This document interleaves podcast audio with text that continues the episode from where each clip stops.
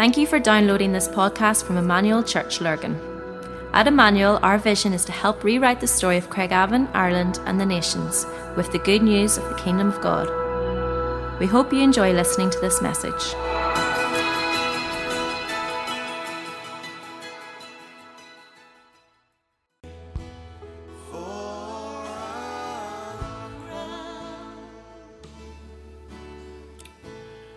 Lord, we thank you this morning for that old rugged cross. We've just spent time with bread and a cup to remind ourselves of that old rugged cross and the price that was paid for our redemption.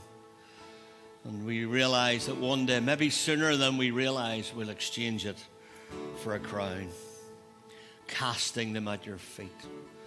God, what a day that will be. Thank you for all that you um, accomplished through the cross. Thank you that um, one of old has said that you died to settle all and that you rose to prove that all was settled. And so, God, we give our remarks, the word to you today, our worship to you, because it's all due to your incredible holy name. In Jesus' name. Amen.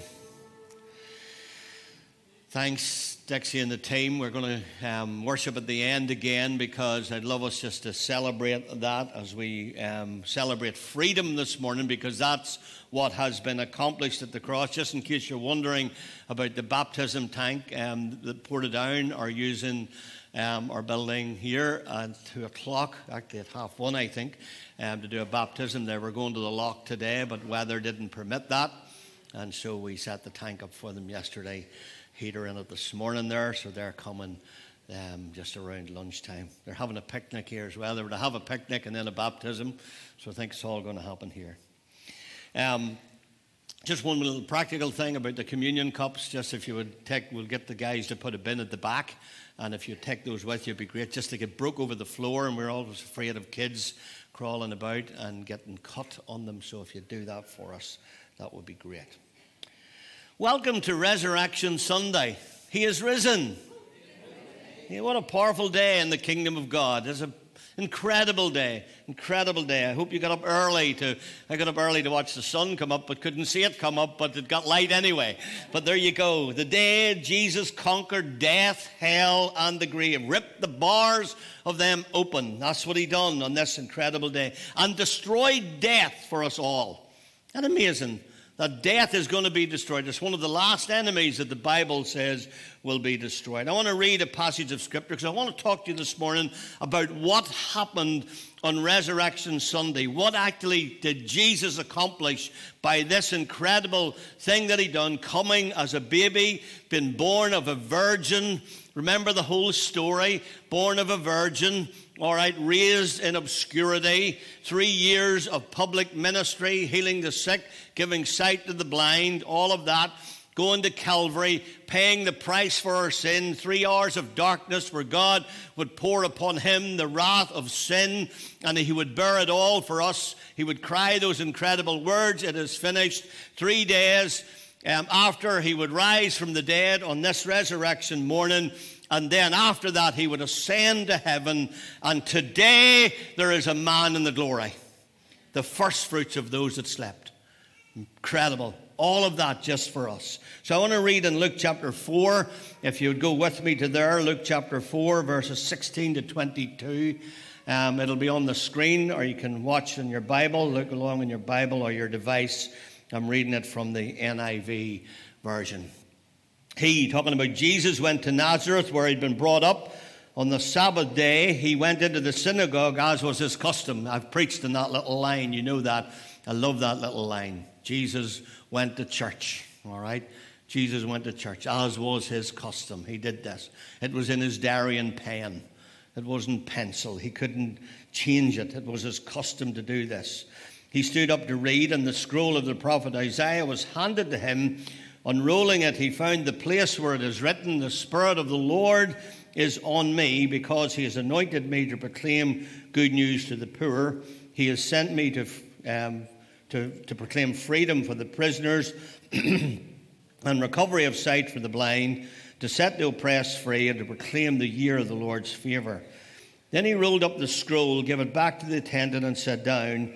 And the eyes of everyone in the synagogue was on him, fastened on him.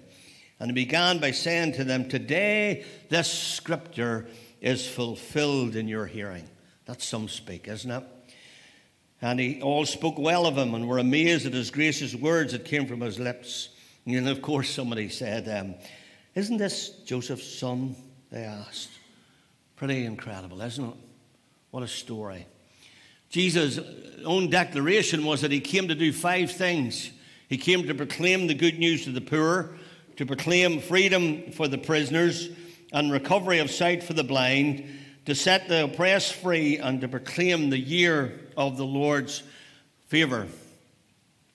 If he came to release something, we've been talking about um, strongholds, and I thought this morning it would be good just to highlight a little bit of what resurrection really means. If he came to release, then that means something was bound. All right? You'll never appre- appreciate freedom until you consider the magnitude and reality of bondage. All right? They're two sides of the one coin. And so he didn't come to set free people free, he came to set bound people free. And the enemy's greatest strategy is to make bound people think they're free people. That's the enemy's greatest trick. So they never need a savior. Paul said this very powerfully in 2 Corinthians 4 4. The God of this age has blinded the minds of unbelievers so that they cannot see the light of the gospel that displays the glory of Christ, who is the image. So, to have a conversation about freedom, I've got a box of tricks here. To have a conversation about freedom, to have a conversation about keys, which brings freedom, first of all, we need to have a conversation about locks and chains because they're, they, they go, in, they go in, in, in conjunction with one another. You can't talk about keys without talking about chains. It's really important. And to have a conversation about this, some of our chains are glaringly obvious. We talk about Joe down the road who's an alcoholic. We talk about Gertrude down the town who is a drug addict. They're glaringly obvious. We never think about Bertha, who gossips the bit out to everybody in church, in church, and out of church. So some of the chains are glaringly obvious, some of them not so obvious. And Jesus wants to break them all this morning. That's the thing. And Resurrection Sunday is all about freedom. It's all about breaking chains, you see. It's all about that. Now, I, um, I mentioned on Friday night in our communion service, I'm a Formula One fan. I think you probably know that. Anything, Lorraine says, anything you put petrol in, I like. So, and I think that's true. But, um, and I like keeping the, I like keeping the, the good races, the ones that are, are very significant, and I rewatch them. And that's what we do on Easter Sunday morning, a bit like rewinding the tape. I talked about this on Friday night. Those of you who are a little older remember you had to go to Xtra-vision, hire a video. Remember, you went through the new releases and everybody was standing waiting. Is that one back in yet? Remember that? And then, you, then when you left it back, the guy at the counter said, Have you rewound it?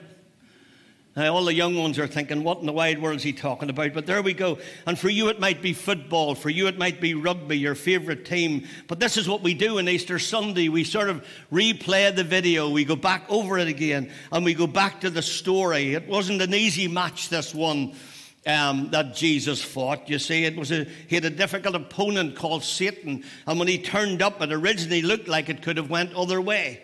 Other way, Jesus was arriving on planet Earth after living a life a, of obscurity. When he stepped into his public ministry, he started to score a few goals. You would say he started to heal some sick people. He started to um, heal some blind people. He raised a little girl from the dead and she sat up and ate a burger.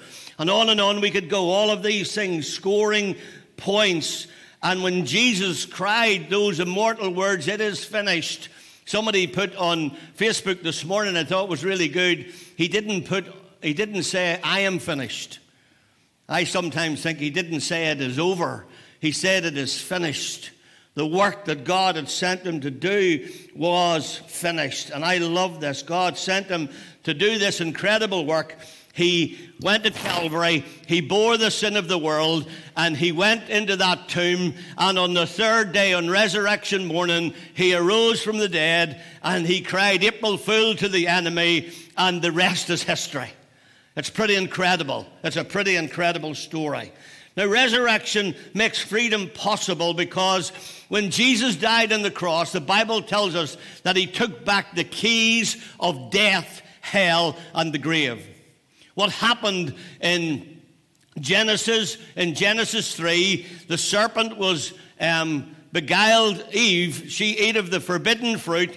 She talked the man into doing. Sin came into the world as by one man sin came into the world, and Satan stole the keys to death and hell. He stole dominion. He stole dominion. That's why he could take the Son of God, Jesus, to a high place, show him all the kingdoms of the world, and say, If you bow down and worship me now, I'll give you these a lot easier than what you think you're going to get them. And the reason he could do that was because he owned them. He owned them. He had, he had stole the right to them. Man had given him the right. And so when Jesus died on the cross, he went back and he took back the keys of death and hell and of the grave. This is pretty incredible. And for Jesus to declare this, he now has the keys. So he could say, I will give you the keys of the kingdom because now he owns them. He has them. And he says, I'll give you these keys. Whatever you bind in earth will be bound in heaven, and whatever you loose on earth will be loosed in heaven. That's a very powerful thing. And of course, Revelation 1:18 reminds us that the one, the living one, was dead, and now look, I am alive forever and ever, and I have these keys. I now got them back. You would think when Jesus got these keys back, the last people he'd want to give them to would be mankind. I think it's beautiful that in the in the great in the, in the great commission what he does he, he he brings these bunch of disciples around and he says all power and authority is given to me. I now own these. I've taken these back. Now he says go you. Go you. Make disciples of all people baptizing them teaching them something very powerful about this. And so Jesus says, I've come to set you free. I have the keys to do so. But for you to appropriate these keys, there are some things you need to do. For these keys to interact with your chains, there are some things that you need to do. Anything ever I got in the kingdom of God, I got through response. I responded to something. All right, it's just not a beam you up, beam you down, Scotty thing, like that Star Trek, by the way, just in case you wondered. Um, it's not like that. You have to appropriate some things. And so here's, here's a few things that I think freedom requires us to do. The first thing that freedom requires us to do is to make some declarations. Freedom requires us to make some declarations. Now, I've told you this story before. In January the first 1983, the Declaration of Emancipation for the Freedom of Slaves in America was made. 1881, all right? And that was the, that was the, the, the time that, that it was declared everybody was for no more slavery. It took it two years to cross the country. And so most people, especially the uh, African American um, nations, celebrate what they call Juneteenth. And they call it Juneteenth because it's June the 19th. And it was June the 19th, 1885, that it actually, by the time it got to Texas, two years, two full years, they had been free for two years and didn't know it. Now, let me tell you, 2,000 years ago, there was a declaration of freedom made over your life. And it's a shame if you would still be sitting in your chains 2,000 years later whenever the declaration has been made. Exact same thing happened to the slaves in America. And you need to declare yourself free today. If you're a Christian, you need to make, start making some declarations. Life and death are in the power of the tongue. That's why it says if you confess with your mouth and believe in your heart that Jesus is raised from the dead, you will be saved. There is something powerful about declaration. Life and death is in this tongue. If you think your tongue doesn't have power, take a good look around. The old saying, sticks and stones may break my bones, names will never harm me, is not true at all. Our tongue is the most violent thing we have. James says it's like the rudder of a ship. It's like a little stick that kindles a great fire. On and on we could go. And so there's something about declaring freedom in Christ today, declaring it with your mouth. There is something about that. That's why most mornings I pray out loud. Try to not wake in the house, but I do try to pray out loud because there's something about the power of your words. There's something about speaking it into life. Not only is freedom declaration, freedom is occupation. There's something about occupy. You need to walk into this today. You need to occupy the space. Now, Rick mentioned a little phrase to me the other day. If Rick's here, he'll be hunting for me now. But we were out for a coffee the other morning, Dave and Rick and I, and we, we he lost the internet in his house. I'll let him tell you the story. And um, a digger dug it up, and he says, Phil, here's the thing about it. He says, It was my one job. It was the one job that I had to do. And I, it sparked in me one job. We have got one job to do. That's all we've got to do. Jesus didn't leave us dozens of jobs, He just left us one job, and we've got to occupy the space. Think of all of these statements, and there's many, many more. Give, and you shall receive. Seek, and you shall find. Ask, and it will be given to you. Draw near to God, He will draw near to you. See the order? We have but one job to do. We have one job to do, and our job is to occupy the space. And so, my question to you today is what is your chain? What is your chain? What is the chain that binds you? What is the chain? Because unless you declare it today, unless you make that declaration today and move forward into a place where you occupy space that God has claimed for you, this chain will remain on you. And so there's something about this. I have to, sorry, I had to do this. I, I used these before one time, but I always think they're funny. These are one job. This guy had one job to do. Like, come on, one job. I love this one. If you can see the small writing, it says long yellow things.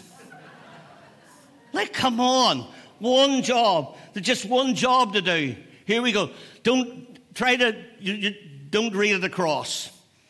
If you read it across, you're doomed. All right? You don't matter. Give up. It one job. Like all they needed to do was put those apart a little bit. One job to do.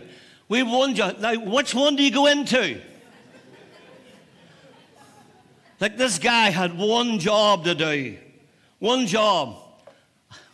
What about that? Work that one out. Open nine days a week. One job. And I love this one. Oh man. Oh, definitely not wheelchair friendly, that one. One job to do. You see, here's the thing we have but one job to do, and here it is. Jesus stands at the door and knocks. It's an age old verse that you probably learned in Sunday school.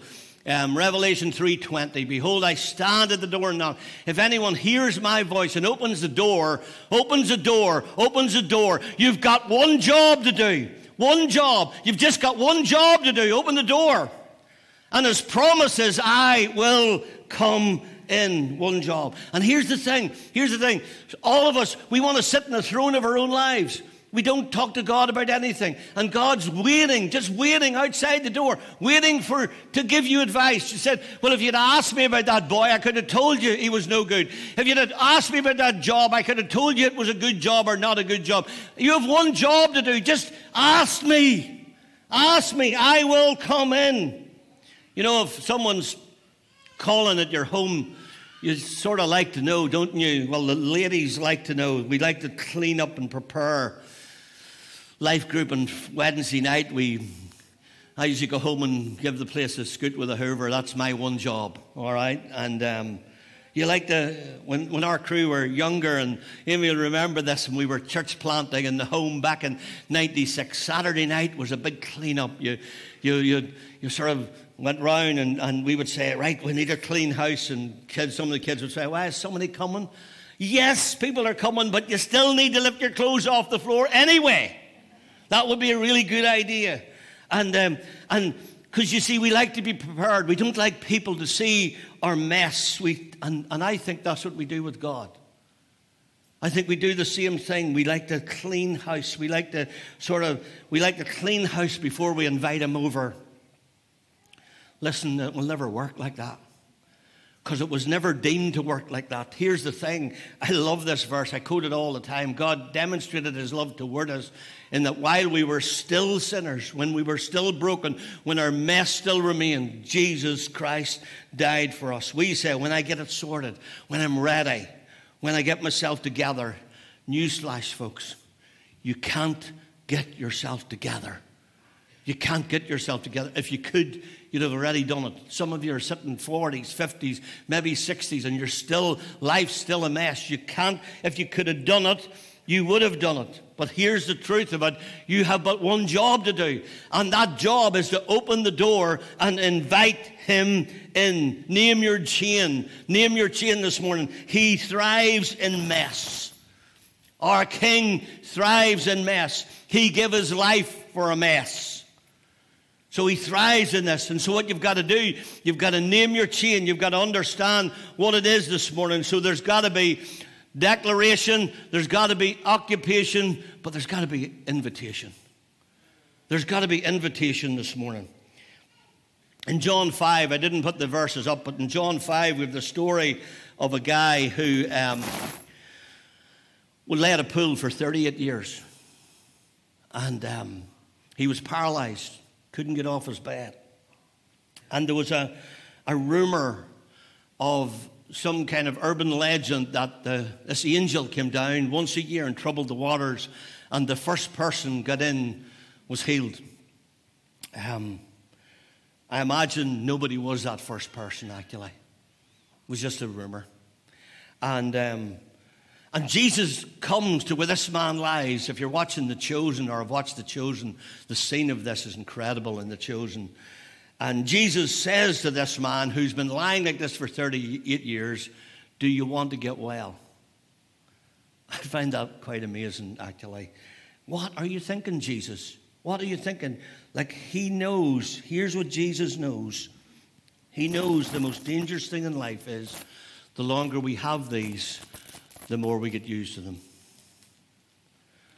And so we asked this man, Do you really want to get rid of them?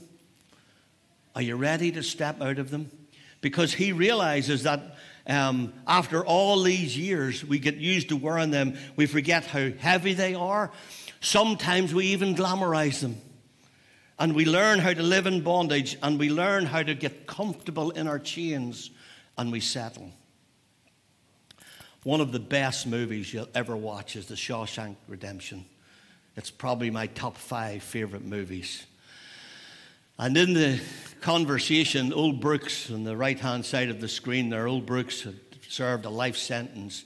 And finally, after serving a life sentence, had got out but couldn't cope with his freedom and took his own life. And Andy and Ellis are having a conversation about this. They're having a conversation about old Brooks.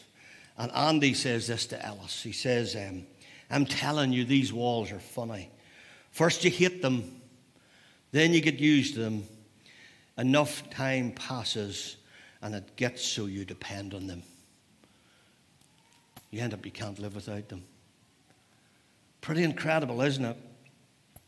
And here's the thing about having really low expectations. If you have really low expectations on your life, it's really easy to meet them. I'll say it again because it's worth saying again. If you have really low expectations in your life, it's actually really easy to meet them. And it's easy to get lazy. It's easy to get stuck in a cycle. It's easy to get used to sin. And um, here's the good news because Jesus is risen, he conquered it all. Our chains are gone, they're broken by the power of resurrection. All we got to do is learn how to clear it, how to occupy the space, and how to invite Jesus in. Now, listen to the man's response in John 5, which is even more startling than Jesus' question. Here's what he says Every time I try to get in, somebody beats me to it. There's always an excuse, isn't there? Always an excuse. Um, I've tried it for years and I don't want to live like this, but every time I do it, somebody gets in my way. I don't live like this. I don't want to live like this. You might be saying this morning, every time I try to stop drinking, just something gets in my way. Something happens. Pressure comes. Every time I've tried to deal with porn in my life, just something happens. There's a pop up or something. Something just keeps something just keeps getting in my way. I don't. I, I don't know how to do this. I just can't do it my own. I need some help. You see, here's the thing. By and large, most of you in the room who are dealing with stuff thinks you're the only one in the room. Now, I'll not do this, but if I were to ask everybody in the room who has an issue to stand up, I'd be surprised if everybody in the room didn't. Because I've done this job long enough to know that everybody's got issues. I got them, you got them. And I say this all the time, even the wee bitty dear going over the street in her Zimmer, she's got them too. Everybody's got them. We've got our issues. And, and, and what the enemy likes to do is the enemy likes the enemy's biggest strategy is to think that you to make you think that you're the only broken person in here. Nobody else has the troubles you have. The old brother and preacher, Mr. Frank Knox, used to say this all the time. If all your troubles were gathered together and put in a barrel and then let loose, he said, you'd probably make a right grab for your own. And I think it could be true. And so there's people in here whose marriages are struggling, they're, they're dealing with depression, on and on. And, and people sometimes say, How you doing? And you say, Fine, and you're not really fine at all.